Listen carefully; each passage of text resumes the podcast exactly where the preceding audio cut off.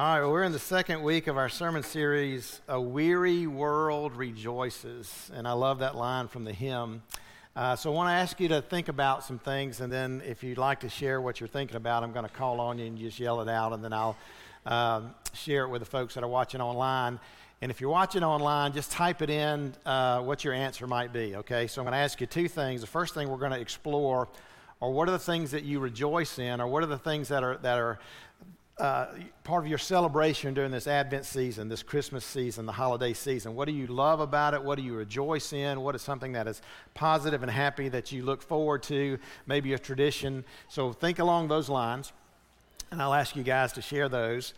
And then I want you to think about the fact uh, because a weary world is, is a reality. You know, there's, we get tired, we get exhausted, we get weary. And what are some things that, that you know about uh, the human condition that wears us out, that makes us weary, that, uh, that maybe you've experienced or maybe you haven't experienced, but you know that's just a part of being in this world today. There's a weary world that rejoices. So, um, thank you, because I'll probably want to walk over there a bit more. Um, so, what are those things that you call, causes you to rejoice? What are those joyful things about this season? What do you love about it? Maybe it's a tradition. Uh, raise your hand, I'll call on you. And if you don't, I'll just start pointing you out and calling on you anyway. So, so who's got something? Who's got something? And if you're online, type online. Yes, Lynn. Music, yeah. In the music of this season, awesome. I mean, it just lifts your spirit. It's something that people start listening to. Some people listen to, to the holiday music year round, but that music, the, it's just it's just joyful. It's uh, exciting. It's it, it, it, it's true. Something to truly celebrate. What else? Yes. Making cookies with friends. Yes, yes. How many of y'all have a holiday tradition of making sugar cookies and decorating them with? Yeah, so Fran started that with our girls. We, we would do a, a, a Christmas Eve candlelight communion service, which we're going to have that here at Martha Bowman. The four o'clock service will be in here. The six o'clock service on Christmas Eve will be in our historic sanctuary. So I hope you're making plans to join us on that. But the churches that I've served in the past, sometimes they've had like a midnight um, throwing in from the Catholic tradition, a, a midnight uh, service. So I was the associate at that particular church, and so I was tasked with always leading the midnight candlelight communion Christmas Eve service. So uh, anyway, so Fran said, Mark, you're always going on Christmas Eve. So what I'm going to do with the girls is, is we're going to make sugar cookies and we're going to decorate them. So I always missed that, but when I came home, they were already there, and I just, oh my gosh! And these were the ones I could eat and these were the ones I couldn't touch. But I always took a picture of them, you know, uh, during the season where you had phones that you could take pictures of things. But, but yeah, cookies, oh my gosh. And we got some church members that make some awesome cookies. What are some other things that just joyful? Yes, Grant. Oh, I'll just um, swing, swing. Yeah, so, so things that you enjoy playing with, things that you enjoy being. yeah. Yeah, yes, that's, that's what you get for being on the front row. So I'm glad our youth are on the front row, and so I'll call it, yes, Grant. What? There you go. I love lemon flavored cupcakes. I love it. I love it. Who, somebody else had a hand up here. Yes. Spending time with family. Yes. For those that have the opportunity to gather with your family, that can be a highlight and a true blessing. Yes, David. Yeah, in Columbus at, at Callaway Gardens. Yeah.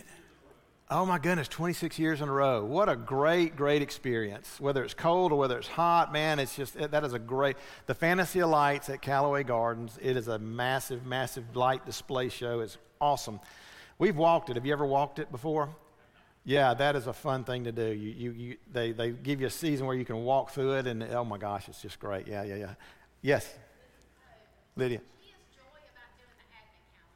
So, an advent calendar do you do the chocolate one or you do something that's a little more better that the I'm not going to yeah. yeah yeah so an advent calendar right and some of you guys do an advent calendar and every day you, you open up what it is or you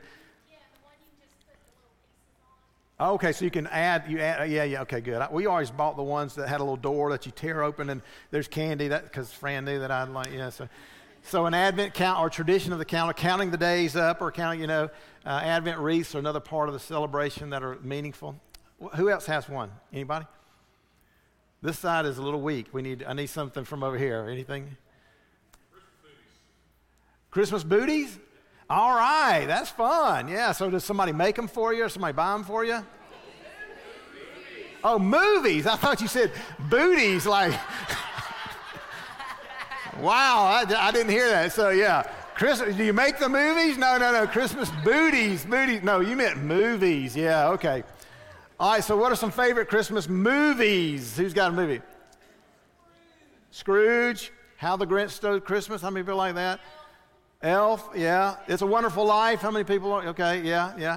Sometimes it's not the holiday until you start watching some of these with your booties on, right? right? So, yes, Grant. Which one? Home Alone. Yeah, love people. People love that one. So the movies get you in the holiday spirit. Uh, yeah, that's just a part of it. In the Christmas booties. Okay, I'm going to be saying that all day. Uh, all right, two more. Yes, sir. Giving. Giving, yes, man. I tell you, the part of God in us that causes us to be generous because He is generous is a part of the season. And uh, you guys have been very grateful. Uh, I'm very grateful for your generosity. Uh, a couple of weeks ago, when we had the campaign, remember that? Uh, we raised over 53 or so boxes. The food has continued to come in. Um, the food uh, pantry said that we, during this season of year, because of giving, because of generosity, uh, they're able to, to, keep their shelves stocked until uh, early into the next year. I mean, even up to, what did they say, um, July or June of, of the next, September? Was it was September? So we talked about maybe doing something in the summer to maybe help them with the rest. But, but giving, uh, gosh, we got the, the Salvation Army is a great place to give to, and just all the great work that all the organizations do. But that's a big part of the season. Thank you. Two more, two more. Who's got one? Anybody? Food preparations. Okay. And that could be the next one that we're talking about the weariness. But yeah, food, the, all the great food of the holidays. Yes. Bama, we won't even talk about that. Yeah. Oh my gosh. Yeah. Oh. What a terrible game for us Georgia Bulldogs yesterday. Oh my gosh. Somebody asked me at 8:30, "Mark, you going to talk about football?" And I said, "No, I'm not going to talk about it all until one of my, you know, faithful Chris to bring it up." Okay. Um, but we might see them again, right? You know. Yes. Okay. All right. Um, so the, the, the, sports, how about that? Just sports of the season, that is great. All right, so so I was over here with the good things, and doesn't mean this side of the, stage is good, but, but let me just transition over here closer to Chris for the things that we, we are that are wearisome, okay? So um, the holidays, there's so much joy. We've talked about that, and there's other things that came to your mind we didn't mention. But what, what are the things in our world, maybe things in, in people's lives? So if you say it, doesn't mean that's pertinent to you necessarily, but things that we know about, see, that, that it just wears out, that, that are wearisome. What are some things that come to your mind? Yes. Yes. The holiday season can be such a joyful time, but it can also be one of the most difficult times for a lot of people. And that is many times because of loss. Uh, my father passed away in 2017 in November, right before Thanksgiving. So our first Thanksgiving without dad was just a couple of days after he passed. He passed on the 20th. And then that Christmas was the first Christmas without my dad since I was born. And, and so the loss that we experience is tough. Um, uh, and, and, it doesn't have to be a loved one who passes away. It could be the loss of a lot of things. It could be health. It could be moving and you're in a new community and you've lost that group of people that you've been around during the holiday season and it's so so much a part of the celebration and maybe the tradition that you had. Loss can can be in lots of things but that can wear us out and make us weary um, and sad and, and and and sorrow can be a part of that. What are some other things that we know that just wear us out? Yes. Pain. pain. Yeah and you've had to live with that for a long time and just and it, it just wears you out. It's hard to be happy and joyful when, when you're in pain, when you're suffering from pain. Yes, Grant. Kids getting cold in their stockings. Oh, so if you're if you're bad and you get cold, that wears you. Yeah. Well, you you probably would never get cold. Where's your mom, dad? yeah. So, yes, the consequences of actions. Okay, how about that? Yeah, yeah. Oh my gosh, yeah. We, we have expectations, you're right. And, and we want, if we're hosting an event, we want it to be perfect. We want everything to go away. And, and, and Mary and Martha, that was something that was spoken of recently. Uh, you know, Martha's getting everything ready and just how wearisome that can be when you're hosting people or going to somewhere and you want to bring the right gift or whatever it might be. But just all the preparations, and, and if it's on you, then that, that can dr- be draining. Yes. Yes. What else? Yes.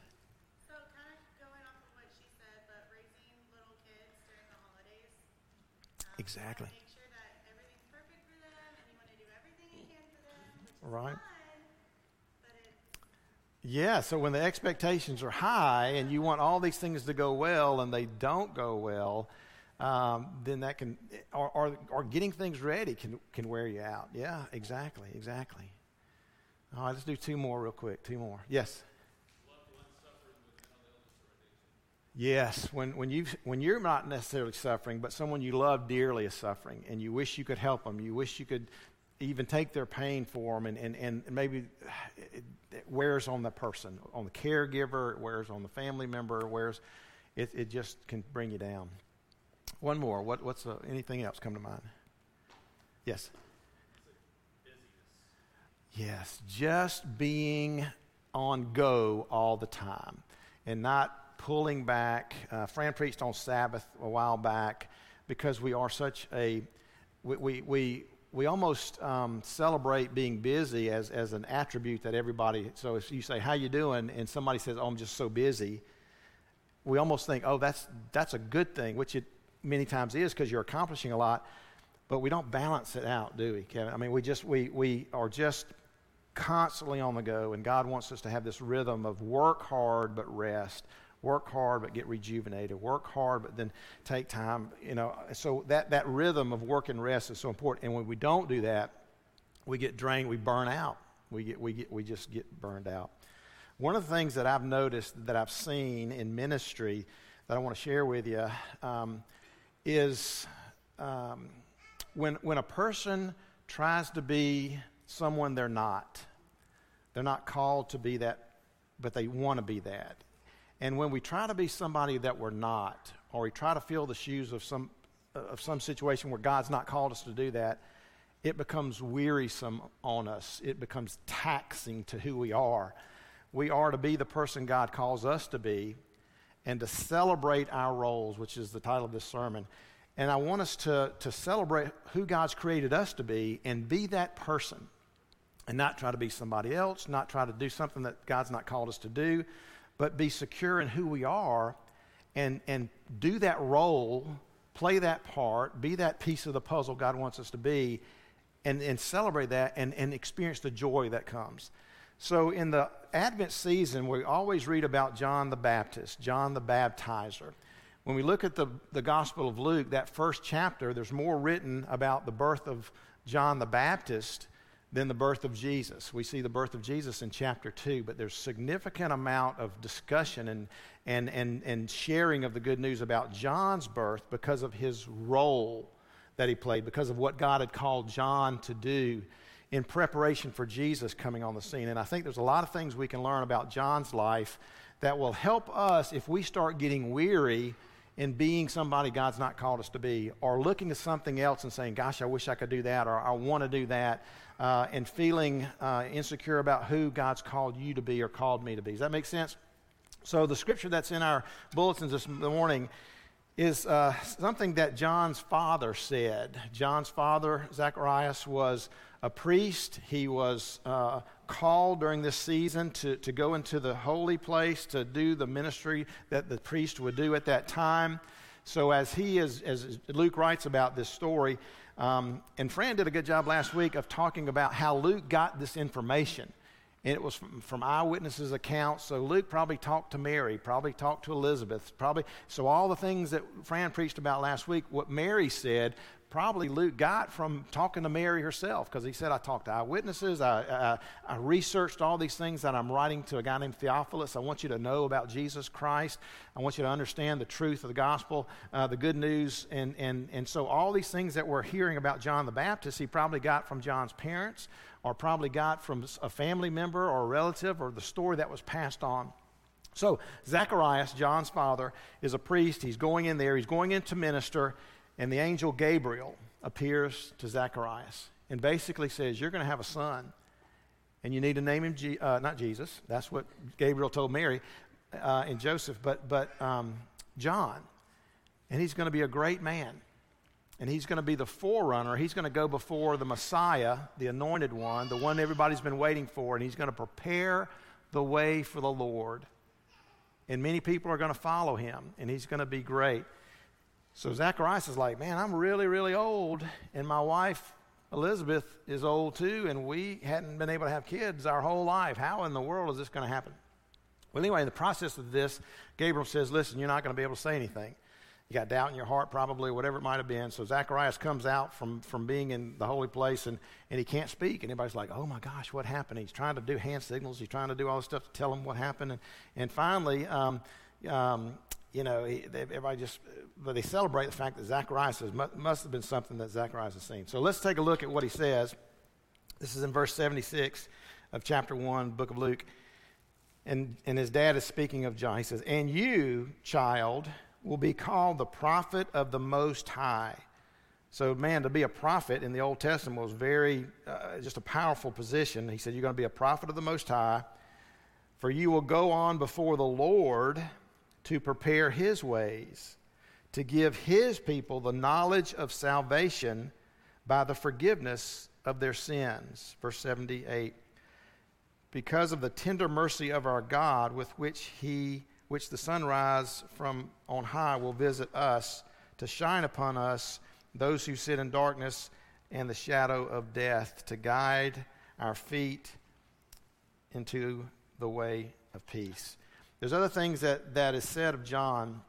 So John comes on the scene, and we read about his ministry. And John is in the wilderness, and John is preaching and multitudes are coming to John. Now, when the New Testament says multitudes, and then they start giving us numbers, sometimes it's 5,000 men, sometimes it's 4,000 men. We don't know how many women and children. So when he says multitude, he's not talking about 200 people, which is a lot of folks. But we're talking thousands of folks are coming to listen to John. He's got this great following. Soldiers from the Romans are coming and asking him questions the priests and the scribes are, are seeking him out for insight into what he's doing and why he's doing it. And so um, uh, everybody's coming to John. John is becoming this rock star. This, this massive uh, following is happening for John. And if John didn't stay in his role, and if John wasn't secure about who God called him to be and started thinking, well, maybe, you know, maybe, maybe he had it wrong. Maybe I'm to be the Messiah. Maybe, maybe, you know, look at my fame, look at my fortune, look at, look at what's, not that he, he got a lot of money, he, he, he purposely stayed humble and all that. Uh, but that would have just totally destroyed his ministry and totally destroyed who he was. There was a time when people would come and say, Are you the Messiah? Are you the one that has been promised? And he would say, No, I'm not. Basically, reading between the lines, I know what God's called me to do, and I'm secure in that, and I'm not envious because I'm not somebody else. I'm doing what I'm supposed to do. And, uh, and then his disciples were like, John, man, you got all these people following you. But there's this guy named Jesus who, you know, he's, people are starting to follow him. And if John hadn't understood his role, he might have said, Well, golly, you know, I, God, what's going on? Why don't you love me anymore? Why, why? But he said, Look, he, Jesus, must increase and I must decrease. So he understood the fact that he was preparing the way for Jesus to come and for Jesus to do the things that God had called his son to do. And so, in that, you, you and I can, can do great things and will do great things and are called to do great things. And you and I, many times, are called to do very mundane things, things that don't get any recognition. But what I want us to do this morning is to realize that whatever God's called us to do, that's what we need to do and enjoy doing it and not feel insecure that it's not something that somebody else is doing that might get a lot of fame and fortune kind of thing. So when I look at John, I mean, he does so many things well. And one of the main things I think that he does well that keeps us from getting weary is he stays in his lane. He knows his role. He knows what God's called him to do, and, and he's just doing it. Um, sometimes you might think, well, gosh, what I'm doing is really not that significant.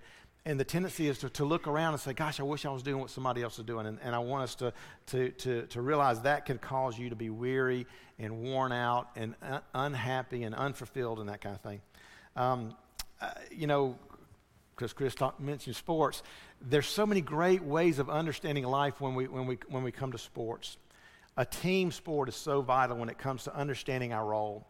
So if you play sports, you know this. If you played football, a quarterback has a certain role, but a lineman has a certain role, and a running back has a certain role on offense. And if they'll do what they're asked to do, then that play many times can be successful because you've made the block you're supposed to make, or you've passed the ball off to somebody else, or you've caught the ball that was thrown to you.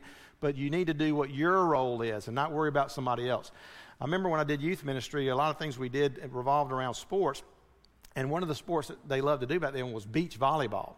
So um, the Baptist Student Union at Columbus State University built this wonderful sand pit, and we played vo- we'd go play volleyball over there because they, they said you could, and we did. Um, and I remember we were waiting to play the next game, and we were watching this team play, and this guy on their team who was good would not stay in his, in his area. Okay, there were six people, three on the back, three on the front. Front, they were playing volleyball, and this guy would be all over his side of the court.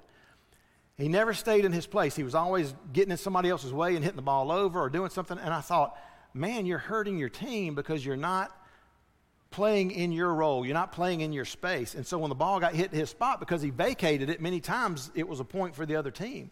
Because he was so busy going over here or going over here and trying to hit the ball when that person should be hitting it does that make sense? So I remember thinking, I hope we play that team because wherever he is, that's where we're going to hit the ball because he, he's, he's in the wrong place, wherever he, whatever he vacates. Um, we never did because they left after they played. Um, but the bottom line is that the, the, you play your position, you do what, what you're supposed to do, and, and be secure in that. And if you do what you're supposed to do, then everything works best for the team. Uh, how many of you guys like to do puzzles this time of year? Okay, some people love to, thank you. Some people love to do puzzles all year long, but especially this time of year, you'll, you'll get a, a puzzle for Christmas or whatever it might be, or Thanksgiving, and you work on it because family time, whoever said family. So many times family, and so what a fun activity to do sometimes is putting together puzzles. Well, Fran bought a puzzle for Claire and Ellie, and we watched them last weekend, and I'll talk about parenting in just a minute.